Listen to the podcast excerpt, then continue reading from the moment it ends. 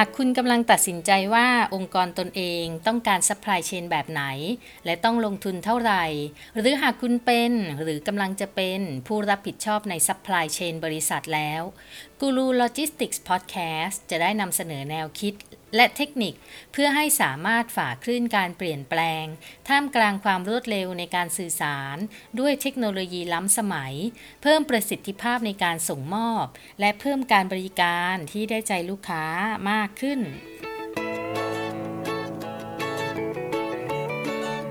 สวัสดีค่ะ ยินดีต้อนรับสู่กูรูโลจิสติกส์พอดแคสต์กับอินทิราสิทธิเวชหรือเรียกแบบที่หลายๆท่านเรียกกันว่าอาจารย์เดียค่ะ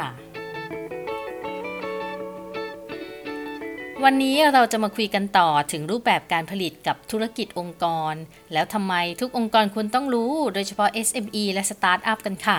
ตอนที่ 3 แล้วค่ะ ตอนรูปแบบการผลิตแบบ ATO หรือ Assembly to Order แล้วก็ ETO หรือ Engineering to Order ค่ะสองตอนที่แล้วเราได้เล่าไปแล้วถึงรูปแบบการผลิตที่สำคัญ 2 แบบค่ะ คือ make to stock และก็ make to order ถ้าใครชอบหรือเจ้าของกิจการ หรือเจ้านายคนไหนฟังแล้วชอบ อยากให้ลูกน้องเข้าใจมากขึ้นในเรื่องโลจิสติกส์แล้ว ก็ฝากแชร์ต่อให้ด้วยนะคะอ๋ออย่าลืมกดติดตามนะคะ จะได้ไม่พลาดเรื่องราวอื่น ๆ ที่จะมาเล่าให้ฟังอีกเยอะเลยค่ะ เอาล่ะ มาทวนกันนิดนึงนะคะสำหรับ make to stock แล้วก็ make to order ค่ะ MTS หรือว่า make to stock เนี่ยก็คือการผลิตสินค้าไว้เพื่อให้มีของพร้อมขาย เปรียบเทียบได้กับพวกร้านขายข้าวแกงค่ะ ส่วน MTO หรือว่า make to order ก็คือมีออเดอร์มาก่อนค่อยผลิตส่งให้ ก็เปรียบเทียบได้กับร้านอาหารตามสั่งละค่ะ วันนี้เราจะมาต่อกันอีก 2 รูปแบบที่เหลือ แล้วก็ตอบคำถามว่ารู้ไปเพื่ออะไร มาต่อกันเลยค่ะ รูปแบบการผลิตถัดไปก็คือ ATO หรือ Assembly to Order ค่ะ มันก็คือการมีออเดอร์มาค่อยประกอบขาย ผลิตหรือว่าซื้อส่วนประกอบเก็บไว้ก่อน โรงงานเขาก็จะผลิตชิ้นส่วนนี้ขึ้นมาก่อนค่ะ แต่ว่ายังไม่ประกอบเป็นสินค้าสำเร็จรูป พอมีออเดอร์มาถึงจะมาประกอบให้ตามคำสั่ง อันเนี้ยก็จะเป็นการผสมกันระหว่าง make to order แล้วก็ make to stock ค่ะ ก็คือเขาก็จะสต็อก semi product ไว้ แล้วค่อยทำเป็นสินค้าสำเร็จรูปเมื่อมีออเดอร์ หรือว่าอาจทำ kitting ก็คือการบรรจุลงกล่องตามคำสั่ง ก็คือมีชิ้นส่วนประกอบรอไว้แล้ว แต่มาบรรจุลงกล่องตามออเดอร์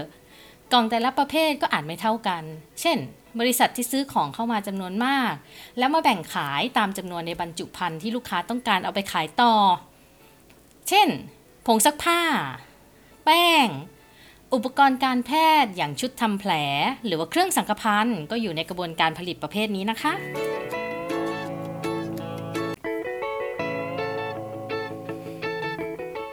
ตัวอย่าง assembly to order ง่ายๆ ก็คือคอมพิวเตอร์แบบที่เราเลือกส่วนประกอบเอง รู้จักห้างพันทิปไหมคะ มันเป็นแหล่งรวมร้านขายทุกอย่างเกี่ยวกับคอมพิวเตอร์ ถ้าใครอายุ 30 up เนี่ย จะคุ้นเคยกับมันมาก เพราะว่าสมัยก่อนที่คอมพิวเตอร์แพงๆเนี่ยร้านในห้างพันทิปเขาก็จะรับบริการประกอบคอมตามสเปคของเรา แค่เราไปบอกว่าเราต้องการสเปคไหน การ์ดจอยังไง แรมเท่าไหร่ เอาความจำเท่าไหร่ หน้าจอขนาดไหน เอาพัดลมด้วยไหม ช่องอ่านซีดีล่ะ จะเอาแบบเขียนซีดีหรือว่าจะเอาแค่อ่านเฉยๆ เคสใส่ CPU อีกจะเอาแบบไหน สีอะไร โอ้โหมีให้เลือกเพียบเลยค่ะ ทั้งหมดเนี้ยเรียกว่าเป็น ATO หรือ Assembly to Order ค่ะหรืออีกตัวอย่างก็บริษัทผลิตเฟอร์นิเจอร์ค่ะ เช่น พวกตู้ชั้น โต๊ะ ที่โรงงานเขาก็จะผลิตแผ่นไม้หรือว่าแผ่นพลาสติกต่างๆ เก็บไว้ก่อน พอมีออเดอร์มาถึงจะเอามาประกอบเป็นโต๊ะ ตู้แล้วก็ชั้นตามที่ลูกค้าสั่งมา เช่น ตู้บานกระจก ตู้บานเลื่อนออสองชั้นสามชั้นสี่ชั้นเป็นต้นค่ะ หรือว่าอย่างประตูห้องนะ ทางโรงงานเขาก็จะผลิตประตูกับวงกบแยกกันค่ะ พอมีออเดอร์มาเขาก็ค่อยเอามาประกบวงประกบกัน ระหว่างวงกบกับตัวบานประตู หรือว่าช่องตรงประตูที่มีลายต่างๆ เนี่ย โรงงานเขาก็จะผลิตบานประตูเจาะช่องเอาไว้ค่ะ พอมีออเดอร์มาก็ค่อยเอาพวกแผ่นลายต่างๆ เนี่ยมาประกอบใส่ตรงช่องประตู แบบนี้ก็คือการผลิตแบบเอ่อ assembly to order เหมือนกันค่ะ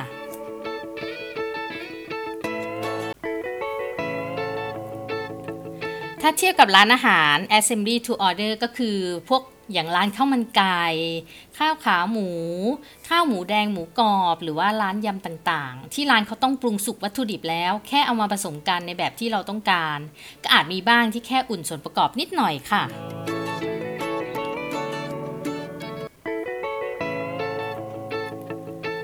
ข้อได้เปรียบเสียเปรียบของ assembly to order เนี่ย มันก็จะผสมกันระหว่าง make to stock กับ make to order ค่ะ ข้อได้เปรียบมันก็คือไม่ต้องสต็อกสินค้าสำเร็จรูปกำหนดวันส่งมอบได้ตามที่ตกลงกันระยะเวลาการส่งมอบก็ไม่นาน แต่ก็ไม่เร็วกว่า make to stock นะคะ ตลาดลูกค้าก็จะเป็นตลาดกึ่ง mass แค่อินดี้เล็กๆ ที่อยากได้แบบของตัวเอง ถ้าสินค้าสำเร็จรูปในตลาดไปต่อไม่ได้ มันก็ยังสามารถปรับเปลี่ยนได้ทันนะคะ ด้วยการพัฒนาเป็นสินค้าตัวอื่น ที่ใช้ชิ้นส่วนประกอบเดิม แต่ยังคงมีต้นทุนสต็อกสินค้าในรูปของชิ้นส่วนประกอบนะ ยังต้องมีการสต็อกเก็บส่วนนี้เอาไว้ แล้วก็ต้องสต็อกวัตถุดิบด้วย ส่วนประกอบหรือชิ้นงานบางอย่างอาจตกรุ่นไปก่อน แล้วก็สต็อกส่วนประกอบบางอย่างเนี่ยก็อาจเก็บไม่สมดุลกัน บางอันหมดก่อน บางอันเหลือเยอะ เพราะว่าตอนซื้อมันมาจากซัพพลายเออร์คนละเจ้าไงคะข้อตกลงปริมาณการซื้อมันก็คนละจำนวนกัน อันนี้ต้องวางแผนการสั่งซื้อให้ดีค่ะ ให้มีความใกล้เคียงกันให้มากที่สุด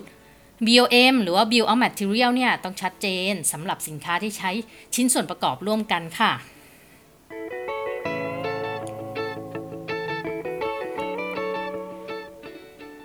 ต่อไปรูปแบบสุดท้ายที่มีให้เห็นกันโดยทั่วไปในกระบวนการผลิต แต่อาจจะน้อยมาก เพราะว่ามันต้องใช้ความเชี่ยวชาญ และตลาดเฉพาะด้านก็คือ ETO หรือ Engineering to Order ค่ะ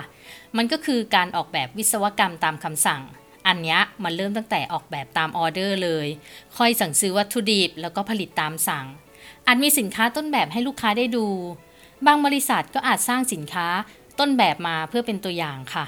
บางที่ก็อาจเอาต้นแบบจากสินค้าที่ขายให้ลูกค้าคนแรกก็ได้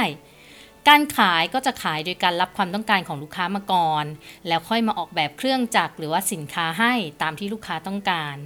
สินค้าส่วนมากจะเป็นเครื่องจักรค่ะ ที่แต่ละโรงงานจะมีความต้องการเฉพาะของตัวเอง อย่างเช่น เครื่องกรองวัสดุ เครื่องปั่นของเหลว เครื่องบดแผ่นแป้งสำหรับทำบะหมี่ที่ในตลาดไม่มี เครื่องทอดปลาหมึกที่รองรับการทอดจำนวนมาก แล้วก็นำน้ำมันกลับมาใช้ใหม่ได้ โดยยังคงสภาพน้ำมันให้มากที่สุด สเปคทั้งหลายแบบนี้ก็จะไม่มีขายทั่วไปค่ะ ต้องสร้างขึ้นใหม่ ต้องออกแบบสินค้าคำนวณค่าความร้อนที่ต้องใช้ ความกว้างของสายพานในการป้อนวัตถุดิบเข้าไป องศาความเอียงเอ่ยค่าทอร์กสำหรับการปั่นเอ่ยอะไรก็ตามที่เป็นทางวิศวกรรมละค่ะโรงงานส่วนใหญ่เนี่ยแรก ๆ ก็ซื้อเครื่องจักรสำเร็จรูปมาก่อน และถ้าจะขยายก็ค่อยสร้างใหม่ที่รองรับระบบการผลิตของตัวเอง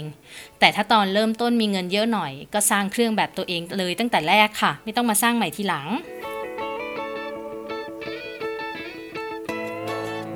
เครื่องจักรที่ส่วนใหญ่มักจะไม่ค่อยซื้อสำเร็จ แล้วก็จะจ้างให้โรงงานออกแบบทางวิศวกรรม แล้วก็สร้างเครื่องให้ก็จะมีอย่างในระบบบำบัดน้ำเสียค่ะ เพราะว่าต้องออกแบบให้เข้ากับขนาดพื้นที่ ลักษณะของเสีย คุณสมบัติของเสียที่จะเกี่ยวกับขนาดใบพัด แล้วค่าความแรงในการเหวี่ยงใบพัดค่ะ บริษัทที่ทำการออกแบบและก็สร้างเครื่องเหล่านี้ก็จะมีรูปแบบการผลิตแบบ ETO หรือ Engineering to Order ค่ะ ตัวอย่างอีกอันนะที่น่าจะเข้าใจง่ายก็เหมือนการสร้างบ้านค่ะ ที่ต้องมีสถาปนิกมารับความต้องการแบบบ้านที่คุณชอบ สไตล์การอยู่บ้านของคุณ งบประมาณเท่าไหร่วัสดุเอาแบบไหน แล้วเขาถึงจะไปออกแบบมาให้ดู โดยมีการคำนวณทิศทางลมคำนวณการรับน้ำหนักบ้านจากลักษณะพื้นดินตรงนั้น ด้วยการใช้หลักสถาปัตยกรรม แล้วก็วิศวกรรม ถ้าคุณแฮปปี้เขาก็เริ่มกระบวนการก่อสร้างบ้านขึ้นมาให้ค่ะ แต่ถ้าเป็นบ้านจัดสรรที่เขาสร้างให้เราเข้าไปอยู่เลย อันนี้ก็คือเป็น make to stock และถ้าเป็นบ้านจัดสรรที่มีที่ดิน มีแบบให้คุณเลือกอันเนี้ยก็ make to order ถ้าเป็นบ้านแบบ knock down ก็เป็น assembly to order ค่ะ ถ้าเทียบร้านอาหารมันก็จะคล้ายๆกับร้านที่มันไม่มีเมนูประจำอะ่ะ คุณอยากกินอะไรสักอย่างที่คุณเคยไปลองกินที่อื่น ที่ประเทศอื่น หรือเมืองอื่นหรืออะไรก็ตามมาเนี่ย แล้วคุณชอบ แต่ว่าไม่มีขายในประเทศไทย คุณก็ต้องโทรไปบอกเชฟนะ อธิบายให้เชฟฟัง เชฟก็ต้องไปค้นคว้าหาว่ามันทำยังไง หรือจะดัดแปลงยังไงให้เข้ากับเครื่องปรุง แล้วก็วัตถุดิบที่หาได้ในไทย แล้วก็อาจจะทำตัวอย่างมาให้คุณชิมเล็ก ๆ ก่อน จากนั้นถ้าคุณบอกโอเค ต้องการแบบเต็มคอร์สนะ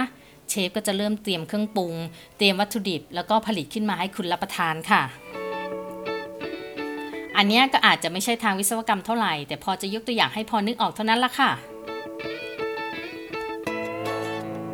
ข้อได้เปรียบเสียเปรียบของ engineering to order ก็คือแน่นอนคุณไม่มีสต็อกสินค้าเลยค่ะ และก็คู่แข่งน้อยมาก เพราะว่ามันต้องใช้ความเชี่ยวชาญเฉพาะด้าน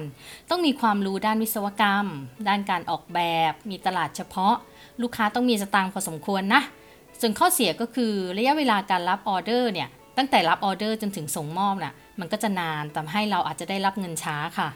มีตลาดเฉพาะทำให้เงินไม่ได้ไหลมาเทมาอย่างที่อยากได้ ต้องได้ลูกค้าที่เข้าใจในระบบวิศวกรรม แล้วก็สินค้าที่มันไม่มีเกลื่อนในตลาด ต้องใช้ความไว้ใจและเชื่อใจในคุณภาพและการบริการค่ะถึงจะให้ออเดอร์มาได้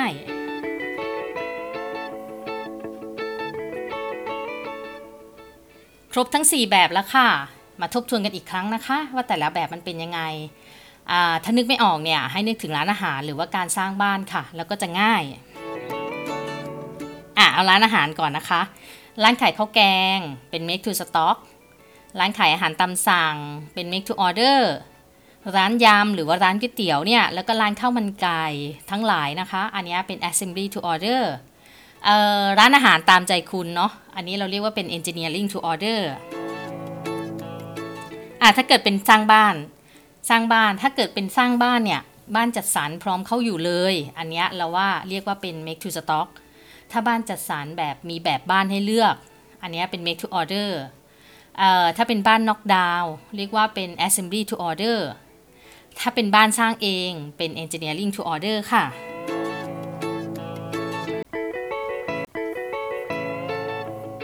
จบไปแล้วค่ะ ทั้ง 4 แบบเป็นยังไงบ้างคะ เข้าใจกัน